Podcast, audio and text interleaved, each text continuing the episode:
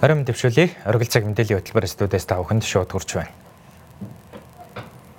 Монгол улсад COVID-19 салбарын батлагдсан тохиолдлын тоо 17 цагийн байдлаар нийт 557 боллоо. Улаанбаатар хотод эмнэлгийн тусламж үйлчилгээ авахар ирээд гатсан иргэд хонох газаргүй улмаас автомашинд хонож байна.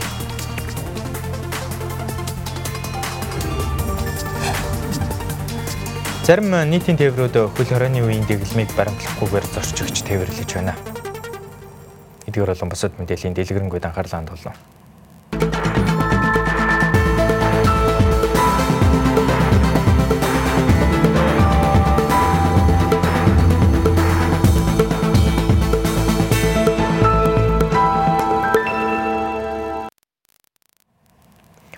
Монгол улсад COVID-19 цар тахлаар халдварласан ч өнөөдөр эдгэр чимлэгээс хоёр иргэн гарсан тухай таатай мэдээлэлээр хөтөлбөр эхлүүлж байна. Харамсалтай нь Улаанбаатар хот, Сэлэнг, Дархуул, Дорноговь зэрэг кластер буюу багц өвчлөл гарсан аймагуудад шинэ 39 тохиолдол нэмж бүртгэгдэн нийт батлагдсан тохиолдлын тоо 557 боллоо. Харин э, өчигдрийн мэдээлэлтэй харьцуулахад Орхон аймаг болон Говьсөмбөр аймагт шин тохиолдол бүртгэдэггүй. Одоогоор тухайн аймагуудад батлагдсан тохиолдлуудын дам болон ойрын хавьтлуудыг олж тогтоохуулан түргэвчилсэн шинжилгээ үргэлжилж байна. 33 тохиолдлын хувьд энэ 33 тохиолдол бол эхний одоо батлагдсан голомтоос гэр бүлийн ойрын хавьтлууд 15 хүний хүн өвчлсөн.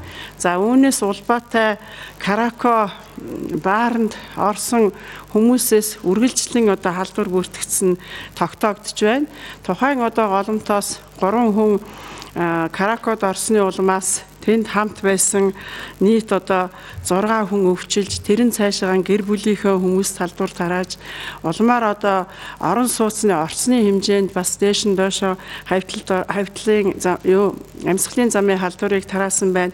Ингээд нийтдээ болвол Караконоос улбаатай 18 тохиолдол нь хоорондоо хэлхий холбоотой болвол халдварын голомтыг үүсгэсэн байна.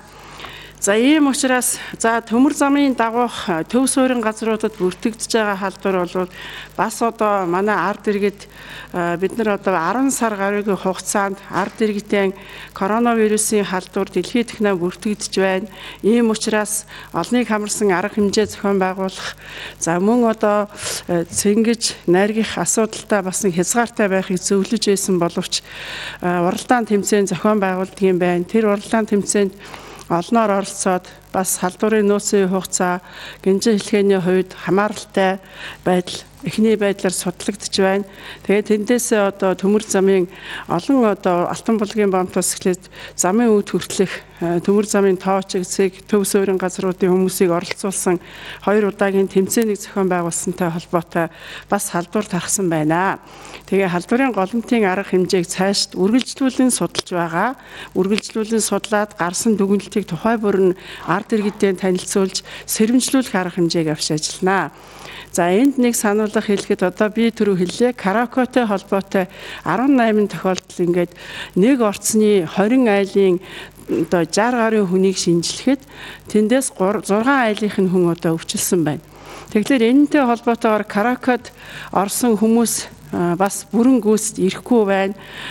Ийм хүмүүсийг бол бид караконы одоо камерыг шүүх, ирсэн хүмүүсээс асуум судалгаа авах замаар илрүүлэх болно. Тэгэхээр одоо энэ каракод 11 сарын 9-нд орж үйлчлүүлсэн хүмүүс мөн одоо үзүүр үдсэн UB Pulse үзүүр үдсэн хүмүүс, EMAS production-ы тоглолтыг үдсэн хүмүүс бүгдээрээ бол бас нэгийг санаж хамт нийт одоо хүн амын эрүүл энхийн төлөө, өөрийнхөө эрүүлийг сайн сайхны төлөө ирж эрүүл мэндийн байгууллагт хандаж зөвлөгөө зөвлөмж авах, шинжилгээгээ өгөх асуудлыг бол онцгой анхаарахыг ард иргэдээсээ хүсье. Нийслэлээс бүртгэгдсэн багц өвчлөлийн нийт хавтал 6766 хүн, Сэлэнг аймгийнх 1058 хүн, Дархан уул аймгийнх 900 хүн, харин Орхон аймгаас батлагдсан тохиолдлуудын нийт хавтал 307 хүн байгаа юм байна. Улаанбаатар хотод хатуу хөл хорой тогтоосонтой холбоотойгоор эмнэлгийн тусламж үйлчилгээ авахар төр хугацаанд нийслэлд ирсэн орон нутгийн зарим иргэд хоноглох газаргүй байна. Орхон аймгаас Улаанбаатар хотод томографийн шинжилгээ хийлгэхээр эхнэрийнхээ хамт ирсэн иргэн бэлэгт сайхны хувьд 11-р сарын 10-ны үүрээр Улаанбаатар хотод ирсэн ч хатуу хөл хорой тогтоосны улмаас гэртээ харж чадалгүй өнөөдрийг хүртэл эхнэрийнхээ хамт автомашинда хонож байна. Манай сурвалжлах баг иргэн бэлэгт сайхантай уулзаж одоо байгаа нөхцөл байдлыг нь тодруулсан юм.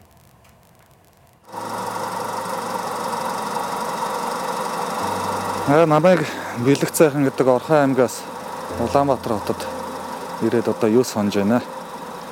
Улаанбаатар хотод одоо 10-ны шөнө 10-ны өөрөөр шухуу ирсэн би өөрөө ходоодны хорт тавдартай хүн. Тэгээд томографикт ороод ээлжид хяналтандаа үзүүлэх гээд бас тийм ажилтаа ирсэн боловч одоо үзүүлсэн ч юмгүй. Улаанбаатарт би нэхнэрийнхээ хамт ирсэн гэдэг манай хүмүүс сонсголын бэрхшээлтэй юм байдаг. Намайг харгалзаж үргэлжлэл хамт явж байдаг тэгээд Улаанбаатар хотод ирээд одоо ер нь яг ирсний өглөөгөр хахад чи өглөөн шохоо хорой тавилаа хорой гарлаа гэд ингээд сандраад хавдар судлалдаа ойртох гэд. Тэгээ төгжрээгүй юм уул энэ захаад энэ техникийн захын цаатлаа буудалд орч амарж байгаа. Тэгээд эмнэлгэрүүдэд явъя гэсэн бодолтой наашин гараад ирсэн. Тэгээд буцаа цаашаа орох гэсэн чөлөөрөө тавь утлаа цаашаа төв рүү буцаж орж чадах юм байгаад санхүүгийн хувьд л одоо ярих юм байхгүй дээ. Би өөрөө ингээд тав тавдарт одоо жил хэвтэж байна. Жил өвчнөөс шаналж байгаа учраас би гэртээ байхдаа бол модоор юм хийж өөрийнхөө амьдралыг залгуулдаг. Манай эхнэр ч өөрөө сонсголоор сонсголын мэрэгчлэлтэй учраас группийн хүн. Тэгэхээр одоо модоор юм хийж захиалга авч нэг амьдрал эм тариагаан залгуулдаг учраас энэ дээрээ одоо юу сончлоо ямар ийм бэлтгэлтэй ирсэн биш дөнгөж нэг томографик таруулах нэмлэг ороод буцна гэсэн бодолтой ирсэн бол одоо байдаг мөнгөө нэг төр идэх юмд бензин тосондоо зарцуулаад ингээд санхүүгийн хувьд бол одоо ямар ч боломжгүй болчиход байж байна. Энэ манайх чинь бол өөрөө нэг ор болдог зайтай машин учраас эдгээр бас бүх суудлаа унгаалгүйгээр нэг том талбай болчихлоороо сүйт нь дараад болохоор шууд энэ суудлынхаа өргөн талын унгаал ингээл энд нь унтчихдээ энэ энэ дээр нь бас нэг аяг тав юмнуудаа тавихгүй болол бас багтаа шингэхгүй байгаад байна. Хаалцаг явах би энэ доор айлаас нэг газан пелет гуйж авсан нэг төмөр шанаг гуйж авсан тэн дээрээ нэг жоохон цай буцалгаж уудаг. Тэгээд энэ доор заримдаа айл руу очиж нэг заримдаа гуйж хоол хийлгэж иддэг. Тэгээд голдууханд бэлээ хоол хям гэсэн ийм хүнсээр дандаа хор тавдартай хүний хувьд хориотой хүнсээр ингээл одоо 89 хоног амьдарч байна шүү дээ. Өвчөө хуучтай байх хоёр айлд байгаад байж чаддаг. Тэгээд ийм байдлаар машиндаа өдөрч нормалтай л ингээ байж идэг. Ийм л болчиход байна да гэрт одоо манай ганц 8 дугаар ангийн охин байдаг. Тэр маань үлдсэн байж байгаа сая Эрдэнэтэд бас ковид гарлаа гэд. Тэрний урд өдөр нь одоо өчигдөр уржигдөр тэнд айлд бас очоо байж байгаа айлд байлгаж одоогор бол гэр хөнгөө тийм байдалтай байгаа. Төр засгаас л одоо би ганц амиа бодож яриад юугүй одоо надад байгаа мэдээлэлээр 200 гарын хорт тавдартай хүн хиймийн тарианд орох гэдэгс хагалгаанд орчоо явуулж чадахгүй байгаа ийм хүнд нөхцөлд байгаа хүмүүс өчнөө мань Вьетнамыг нэг тэр шинжилгээ хэмжлэгийг нь авдаг байх нэг тусгай журам гаргаад ч юм уу нэг гэрт нь хүндрэлгүй хөргөчих явуулчих ийм боломж нөхцөл байдаг бол харж үзээ чи. Биднийг бас харж үзэх нь одоо тусгай ийм 20 20 тавьж болдгоо явах ийм үед гэр гэрт нь хаа тэр удаар нутагт очоо гэр гэрт нь тусгаарлаад ингээ ийм арга хэмжээ авч болдгоо мó би уулын зөндөн газар хандсан чатаар мессенжерээр фэйсбүүкээр ингээ зөндөн газар хандсан боловч ерөөсө хариу өгдөг. Ийм төр засгийн байгууллага нэг ч алга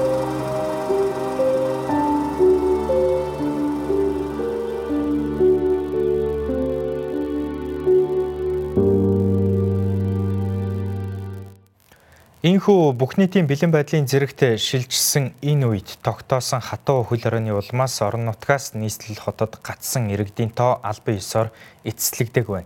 Гэхдээ Facebook дэх Улаанбаатарт гацсан орон нутгийнхын группт 11 мянга гаруй иргэн байна. Тэдгээр иргэдийн дунд явуулсан санал асуулгаар 11-р сарын 20-ны 15 цагийн байдлаар хамгийн олон буюу 590 гаруй хүн Хөвцгөл аймаг руу харин хамгийн бага буюу 70 гаруй хүн Говьсөмбөр аймаг руу нутаг буцахаар санал өгчээ. Улсын онцгой комиссаас гаргасан урьдчилсан мэдээллээр орон нутгаас нийслэлд хурал зөвлөгөөн албан ажиллаар ирсэн бүртгэлтэй иргэдийн тоо 500 орчимд хүрээд байгааг мэдээлсэн. Харин бусад зорилгоор ирсэн иргэдийн судалгаа тус бүр орон нутагт нь хийгдэж байгаа бөгөөд судалгаа эцлэгдээгүй. Гэхдээ Facebook дахь Улаанбаатарт гацсан орон нутгийнхын группт одоогоор 11 мянга гаруй иргэн бүртгэгджээ. Эдгээр иргэдийн дунд та аль аймаг руу явхаар хүлээж байгаа вэ гэсэн санал асуулгаар Завхан аймаг руу 398, Ховд руу 314, Говьалтай аймаг руу 308 хүн, харин Баян үлгийн аймаг руу 256 хүн, Ус аймаг руу 216 хүн буцахаар саналаа өгчээ. Харин хамгийн олон буюу 591 хүн Хөвсгөл аймаг руу, Өвөр хангай аймаг руу 333, Булган аймаг руу 257, Архангай аймаг руу 226, Орхон аймаг руу 196, Сэлэн аймаг руу 222, Дархан уул аймаг руу 213, Төв аймаг руу 163 хүн явхаар санал асуулгад оролцсон байна. Тэгвэл Дорноговь аймаг руу 421, Өмнө Говь аймаг руу 245, Баян хонгор аймаг руу 155, Говь Сүмбэр аймаг руу 76 хүн нутаг буцахаар саналаа өгчээ. Харин Дорнод аймгийн тухайд 530, Сүхбаатар аймаг руу 483, Хинтээ аймаг руу 263 хүн явхаар санал асуулгад оролцсон байна. Одоогоор эдгээр иргэдийг хөл хорой тогтоосон хугацаанд аймаг орон нутаг руу буцаах боломжгүй гэж Улсын онцгой комиссаас мэдээлсэн. Учир нь нийслэл хотын кластер буюу баг зөвчлөлийн голомт болсон учраас эрсдэлтэй гэж тайлбарлсан. Улмаар уул уурхай салбарт ажиллаж байгаа буюу уртын рострын ээлжиж солигдог байгаа юм. Тиймээс кластер өвчлөлүүдийн ойрын болон дам хавтлын иргэдэд шинжилгээнд хамруулад хумиж аваад дууссаны дараагаар хөдөө орон нутгаас ирсэн иргэдэд гаргах асуудлыг хэлэлцэнэ гэж улсын онцгой комиссаас мэдэгдээд байгаа юм а. Гамшигын үеийн бүх нийтийн бэлэн байдлын зэрэгт шилжснээр тодорхой салбаруудын үйл ажиллагаа хэвээ үргэлжилж байгаа. Харин банк санхүүгийн байгууллагуудын хувьд цахимаар үйл ажиллагаагаа явуулж байна. Тэгвэл цаашид банкуудын үйл ажиллагаа болон төлбөр тооцоог хэрхэн зохицуулах асуудлаар мөн хүүхдийн мөнгөтэй мөнгөний олголттой холбоотой асуудлаар мэдээлэл авахар Монгол банкны төлбөр тооцооны газрын захирал Анраг бид өнөөдрийн хөтөлбөртөд урьсан юм а. 24-гийн. За тэгэхээр нин тэргүнд хүүхдийн мөнгөний асуудлыг хоёлаа танаас тодруулга авах гэсэн юм аа. Энэ хүүхдийн мөнгө бүрэн олгогдож дууссан уу? хэдийн хэмжээний төгрөгийн одоо олголт хийгдээд байна. Аа өнөөдрийн байдлаар юу 11 сарын 20-ны өдрийн байдлаар а нийт засгийн газраас одоо хүүхдэд иргэдэд олгодог мөнгийг төв банкар дамжуулаад олгосон байгаа. А нийт бол нэг 100 сая нэг сая 200 мянган ширхэг хүүхдийн нийт одоо нэг 100 20 тэрбум төгрөгийн мөнгийг өнөөдөр өдрийн 12 цаг гэхэд бол бүх банкудад олгогдсон байгаа. А яг харилцагчийн дансанд бол өдөөс хойш бол орсон байх хэвээр. А ер нь бол бүх харилцагчид хурж хүрэх боломжтой юу те? А ер нь бол яг хүүхдийн мөнгө бол бүх харилцагчид болон хүүхд одоо тухайн эцэгхийн дансанд шууд тусах боломжтой. А яг уу бас нөгөө бэлнээр авдаг ч юм уу тийм одоо хүмүүс үн тэр мэдээж нэг 50 нэг 60 мянган хүмүүст бол харилцагч өөрөө банкны салбар дээр очиж авдаг. Тэр бол өөрийнх нь хүсэлтээр одоо тийм өгдөг тохиолдлууд бол байгаа. А одоо бол банкнууд бол зөвхөн цахимаар. Тий, а ер нь яг хуу 11 сарын 11-ээс 12-наас эхлээд ерөнхийдөө бүх банкуд бол цахим шилжсэн байгаа. А улсын онцгой байдлаас зарласан одоо энэ 20 цэрийн үед бол бүх одоо байгууллагууд төрийн байгууллагууд болон аж ахуйн нэгжүүд бол ерөнхийдөө захим шилжсэн байгаа. А төв банк банкуд бол ерөнхийдөө ялангуяа банкуд бол харилцагчтай одоо хийх тэр өнөр тулсан уулзалтуудыг бол ерөнхийдөө бол зогсооцсон. Ардталт нь бол банкны одоо төлбөр тооцоо гадаад одоо төлбөр тооцоо бол хэмээн явагдаж байгаа. Тэгэхээр өнөөдөр цахим орчинд нэг юм пост яваад байсан л та. Иргэдийн зээлийг хойшлуулах тухай засгийн газраас шийдвэр гараад чиглэлээ өгөөд одоо олон нийтэд зарлцсан. Одоо царцаах гэдэг юм уу те. Хүүгийн төлөөлөлт дээрэс нь иргэдийн одоо зээлийн иргэн төлөлтийг а гэтэл банкнууд бол э, банкудад бол яг одоогоор яг энэ зөвхөн хүсэлтийг авч байгаа болохоос биш яг одоо зээлийг хойшлуулсан ийм э, үйл ажиллагаа явагдахгүй байх шиг байна. Эргээд миний түрүүний пост ямар учиртай вэ гэхээр зээлийн иргэн төлөлт болцсон байдаг. Хүүхдийн мөнгө ордог. А зээлийн иргэн төлөлтөд хүүхдийн мөнгө татагдцсан. А энэ тохиолдолд яах вэ? Иргэд одоо буцаагаад э, магадгүй хүүхдийн мөнгөө дансандаа авах боломжтой? За яг хүүхд э, хүүхдийн мөнгө гэхээс илүүтэйгээр одоо харилцагч банк хоёрын хийсэн гэрээний одоо үндсэн дээр бол мөнгө автоматар татагддаг ий одоо тийм үйлчлэгнүүд бол байдаг. А энэний хүрээнд яг хүүхдийн мөнгөнд ороод татгдсан гэсэн одоо постууд бол байх шиг байна лээ. А яг одоо төв банкны зүгээс бол өнөөдөр өдөр 12 цагаас хойш тараалтанд одоо дамжуулалтанд яваад дууссан. Үүнээс хойш хүсэлт одоо тухайн харилцагч хүсэлт хийзээ гаргаж ин тэрнээс хойш мөнгийг бол татахгүй гэсэн иймэрхүү зохицуулттай байгаад байгаа одоогийн байдлаар. А тэрнээс өмнө татагдсан тохиолдлууд бол байх шиг байна. Энийг бол яг одоогийн байдлаар эргэж олгоно олохгүй гэснийг бол бид яг шийдвэр бол хүрээгүй. Шийдвэртэй тодорхойлж хэлгээд хэцүү байна тийм. Харилцагч бол өөрөө одоо хүсэлтээ гаргаад тухайн ямар зээл байна энэндээ одоо өөрчлөлт оруулах тэр хүсэлт гаргаснаас хойш бол ямар нэгэн байдлаар таталтуул хийдэг. Манай нэвтрүүлгийн шууд дамжуулалтын үеэр ч гэсэн хүмүүс их асууж байгаа банк хизэнээс ажиллаж эхлэх юм бэ? Одоогор яг ингээд банк ажиллаж байгаа банк байгаа мó үгүй мó бүгд ингээд захимаар ажиллаад байгаа мó хизэнээс яг хэвийн ажиллагаанд орох юм бэ? Тэгээ ер нь бол банкуд бол яг уу би түрүүн бас дурдсан яг харилцагчтай харилцах тэр хэсэг нь бол ажиллахгүй байгаа. Тэгэхээр банкуудын салбарууд бол халттай байгаа. Аа Гэхдээ өнөөдөр бол 11 сарын 20-ны одоо Улсын онцгой комиссийн даргын тушаал 28 дугаар тушаал гарсан байна. Энэ тушаал дээр бол ерөнхийдөө 11 сарын 23-ны өдрөөс буюу дараагийн нэгд өдрөөс банкны зарим банкны зарим салбаруудыг нээж ажилуулах. Энэ маань өөрөө ямар вэ гэхээр ач холбогдолтой вэ гэхээр зэрэг төрөөс олгож байгаа одоо халамжийн мөнгүүдийг харилцагч одоо захим орчинд авч чадахгүй захим авч чадахгүй байгаа харилцагчид өөрсдөө очих. Энэ одоо боломжуудыг нээх талаас бол улсын онцгой комиссийн одоо чиглэл юу гэх юм одоо чиглэлээр онгоо нээгээд тэгээд яг улсын онцгой комисс бусад одоо тэр эрүүл ах үйч юу одоо хүмүүсүүдийн одоо заавар зөвлөгөөн доор бол ингэж одоо жишээ нь харилцагч хоорондын зай гэх юм уу тийм юмнуудыг хангасны хангасан салбаруудыг бол нээж ажилуулах ийм тушаал бол гарсан байна. Тэгэхээр 23-ны өдрөөс бол бүгд бол онгоохгүй а тухайнсан банк тухайсан салбарууд бол нэгдэх тийм зөвшөөрөл чиглэл бол өгсөн байна. Аха одоогор бол үүнтэй холбоотой юу гэдгийг хичнээн салбар гэдэг тоо мэдээлэл чиглэл байгаа юу? Яг одоогийн байдлаар бол тоо мэдээлэл бол алга байна. Мэдээж банкуд банкуудын холбоо банк бол ярилцж байгаа. Аа. Ер нь хичнээн тооны хүмүүс яг энэ заавал биечлэн очиж одоо банк банкаар үйлчлүүлдэг ийм тооцоо судалгаа бий. Яг яг одоо тэд идгэж бол хийх хэцүү. Аа мэдээж яг ямар чиглэлийн үйлчлэг авч байгаас шалтгаалж байна. Жишээ нь хүүхдийн мөнгө байна. Эсвэл одоо өндөр насны тэтгүүр те бусад төрөөс үзүүлж байгаа бүх одоо энэ үйлчлэгнүүдийг авах. Тэгэхээр зэрэг давхарцсан тоогоор ер нь нэг хотын хэмжээнд нэг 60 гар мянга байгаа юм болов гэсэн тоо давхарцсан тоогоор бол бидэрт байгаа. Аа одоо банкуд цахимаар үйл ажиллагаа явуулж байна гэдэг чинь энэ дээр нөгөө нэг өмнө нь бол заавал биечлэн ирж гарын үсэг зурах шаардлагатай гихчлэн одоо банкуд иргэдийг өөрийн биеэр ирэх шаардлага тавьдаг зарим нэг үе байна нөхцлүүд тий үйл ажиллагаа байна. Энэ дээр одоо яаж явуулж байгаа юм болоо? А ер нь бол яг хуу манай одоо хуулинд бол заасан байдаг. Заавал нэг удаа би ирж ирж одоо гар өлөө үсгээ зурууж явах хэрэгтэй гэдэг нэг тийм залтууд би а ер нь бол яг сүүлийн үед банкуд маань өөрсдөө нэг очисон бол яг тэр нөгөө нэг нэг бүрдүүлсэн материалын дээр нь үндэслээд дахиад даас нээх те бусад үйлчлэгээнүүдийг өгөх боломжийг бол илүү одоо нээлттэй болгож судалж байгаа тийм юмнууд бол байгаа. Бүр одоо онлайн банк хэрэглэхээс илүү бүр одоо юу гэдгийг тог цахилгаанчгүй тийм ээ электрон хэрэгсэлчгүй тийм иргэдийн судалгаа байдгүй.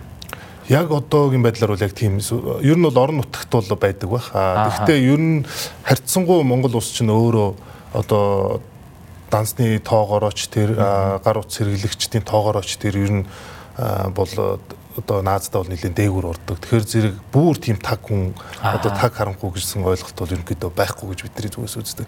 Нийт одоо энэ төлбөр тооцоогоор явж байгаа банкар явж байгаа төлбөр тооцооны баг 90 гаруй хувь нь бол захимжсан. Ямар нэгэн төлбөрийн хэрэгсэл гар утас, карт одоо үйлчлүүлэгчдийн гэсэн үг ч гэсэн тийм. Тэгэхээр зэрэг ийм нөхцөлд бол ерөнхийдөө бидний бол бизнес судалгаагаар бол ийм байгаа. Тэгэхээр зэрэг бүр таг хоосно гэсэн бол ойлголт бол харьцангуй бага болов гэж бодож байна. А олон улсын гүйлгээ яадаг юм бол одоо надаас бас саяхан гадаад Монголд суугаа гадаад иргэн асууж байсан би яаж одоо нутг руугаа мөнгө шилжүүлэх вэ? Яах вэ их вэ гэдэг. Тэгээ олон улсын гүйлгээний хувьд болохоор зэрэг яг банкуд маань шууд гадагшаа холбогдсон байдаг. SWIFT системээр холбогдоо явцсан байдаг. Тэгэхээр зэрэг тухайн банк өөрөө яг одоо ямар хуу байдлаар цаашаа явуулж байгаа нь харилцагчтайгаа одоо яг уулзж гин үү яг харилцагчаас хүсэлтийн дагуу бол зарим нэгэн гүйлгээ явж гин гэсэн зураг бол байгаа. А ер нь бол ихэнх гүйлгээ бол захимжсан. Одоо нэг удаа юм уу хоёр удаа гүйлгээ хийсэн бол тэрийг одоо ингээ хадгалцдаг. Тэрүүгээрээ дамжаад мобайл аппликейшнээр юм уу интернетээр ингээ захим гүйлгээ газар төлбөр тооцоо хийх боломжууд бол байгаа. Бүх одоо салбарууд хаагдсан юм бол байхгүй артлын одоо back office буюу гол үйл ажиллагаа явуулдаг хэсгүүд бол бүх банкны системийн хувьд бүр нь хэвэн явж байгаа. За маш их баярлалаа. Та бүхний ажилд амжилт хүсье. За баярлалаа. За үзэгчтэй бид та бүхнийг Монгол банкны төлбөр тооцооны газрын захирал анартаа уулзуулж тодруулах мэдээллийг хүргэлээ. Хөтөлбөр үргэлжилж байна. Дараагийн мэдээг танилцуулъя. Хатуу хөл хорооны үед эдийн засаг бизнест учирч байгаа эрсдлийг удирдах, сөрөг нөлөөг сааруулах, иргэдийг орлоготой байлгах чиглэлээр Монголын үндэсний худалдаа аж үйлдвэрийн танхимаас засгийн газарт санал хөргүүлсэн тус саналд дөрвөн чиглэлийн 29 саналыг тусгасан байна. Харин засгийн газрын шийдвэрээр 13 санал нь хэрэгжих боломжтой болоод байгаа юм а.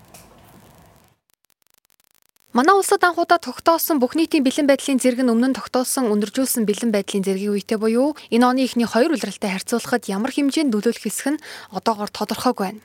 Гэхдээ Монголын үндэсний худалдаа алж үйлдвэрийн тэнхимаас 4-р сард хийсэн судалгаанд нийтдээ 100000 гаруй орчим хүн хамрагдсан. Гэтэл 72% нь хадгаламж орлого бэлэн мөнгө байхгүй. Өөрөөр хэлбэл 3-аас 4 хоногийн хүнсийг хангахуйц мөнгөтэй.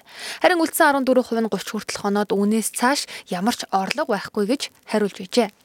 Тэгвэл 11-р сарын 11-ээс эхлүүлсэн хатуу хөл хорионы үед эдийн засаг бизнес учирч байгаа эрсдлийг удирдах, сөрөг нөлөөг сааруулах, иргэдийг орлоготой байлгах дөрвөн чиглэлээр 29 саналыг засгийн газарт Монголын үндэсний худалдаа аж үйлдвэрийн танхимаас хөргүүлсэн.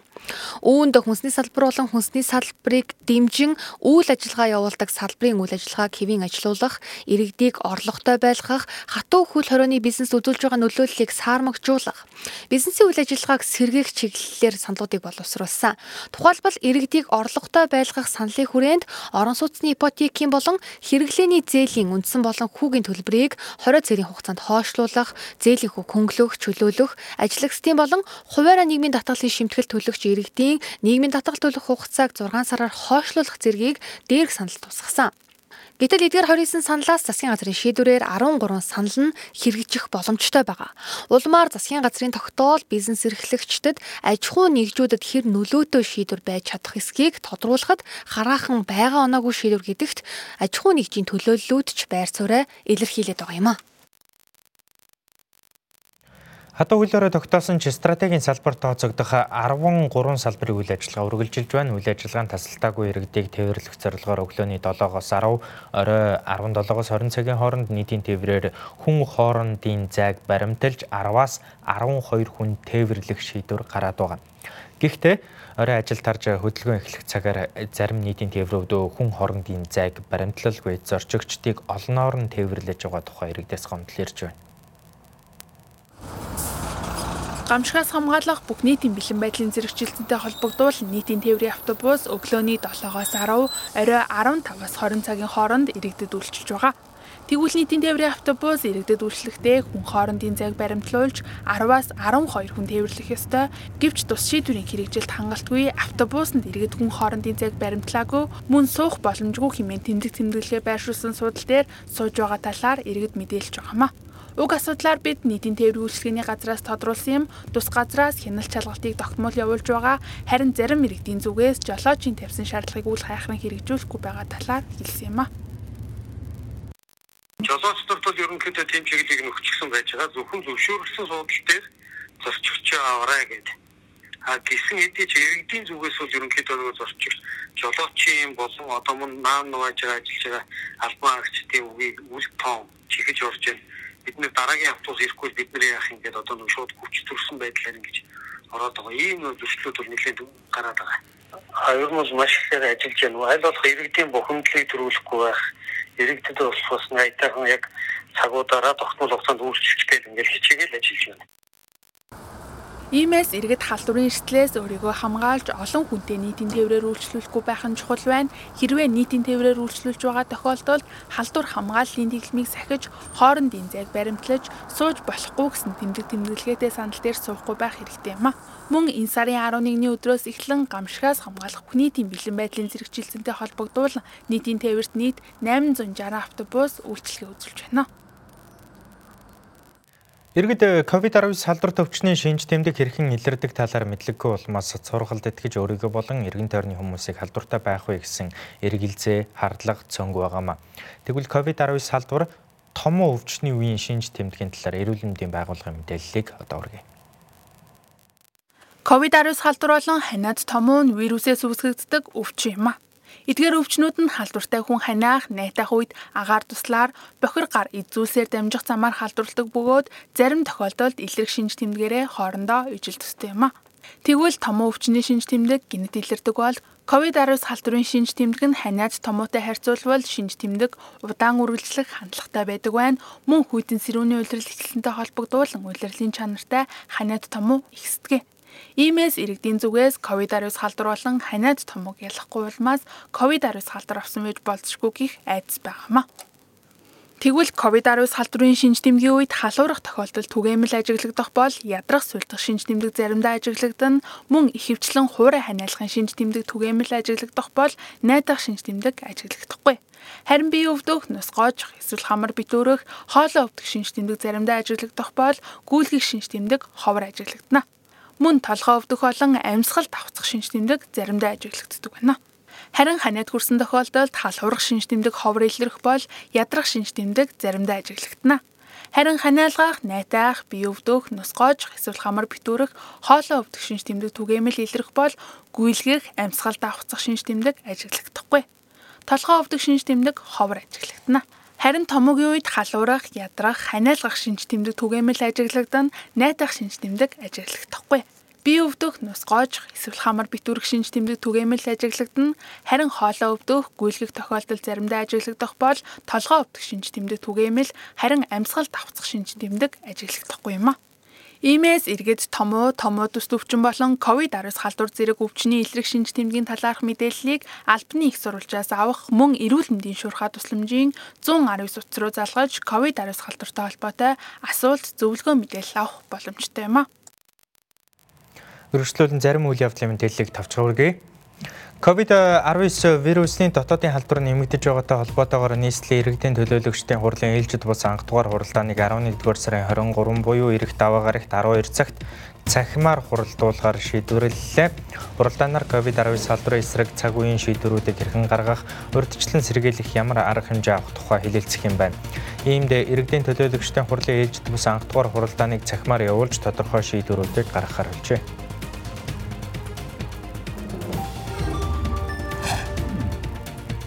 Улаанбаатар төмөр замын ажилтнуудаас COVID-19 салбар илэрсэнтэй холбоотойгоор тус салбарт шуурхай арга хэмжээ авах ажлын албаныхан э, гүйцэтгэж байгаа. Энэ хүрээнд э, төмөр замд ажилладаг 15629 иргэнд COVID-19 вирусын шинжилгээ хийх судалгаа гаргасан байна. Тэгвэл одоогийн байдлаар төмөр замын 8900 ажилтныг COVID-19 вирусны шинжилгээнд хамруулсан байна. Одоогор шинжилгээнд хамрагдах явц бүрэн хэвдэж дуусаагүй үргэлжилж байгаа юм байна. Мөн тус салбарын нөхцөл байдалтай холбогдуулан холбогдох шийдвэрийн хэрэгжилтийг хангуулах чиг үүрэг бүхий шуурхай бүлэг өнөөдөр хуралдаж нөхцөл байдлын талаар хэлэлцэж тодорхой шийдвэр зөвлөмжүүдийг гаргасан байна. Оргил цаг мэдээллийн хөтөлбөр тав хүнд студиэс шууд хүрлээ. Улс төрийн намын эвслээс ангид хаалтын гэрээгүй аж ахуйн нэгж байгууллагын захиалагүй төлбөргүй мэдээ мэдээлэл хүлээн авч үзсэн танд баярлалаа. Ярвтанд хөтөлбөртэй холбоотой санал хүсэлт байвал бидэнд дараах хаяг болон утсаар илгээгээрэй. Мөн э, манай хөтөлбөрийг аудио хэлбэрээр сонсохыг хүсвэл подкаст оргил цагийг сонгоорой. Анхаарлаа хандуулсанд баярлалаа баяртай үзэгчтэй.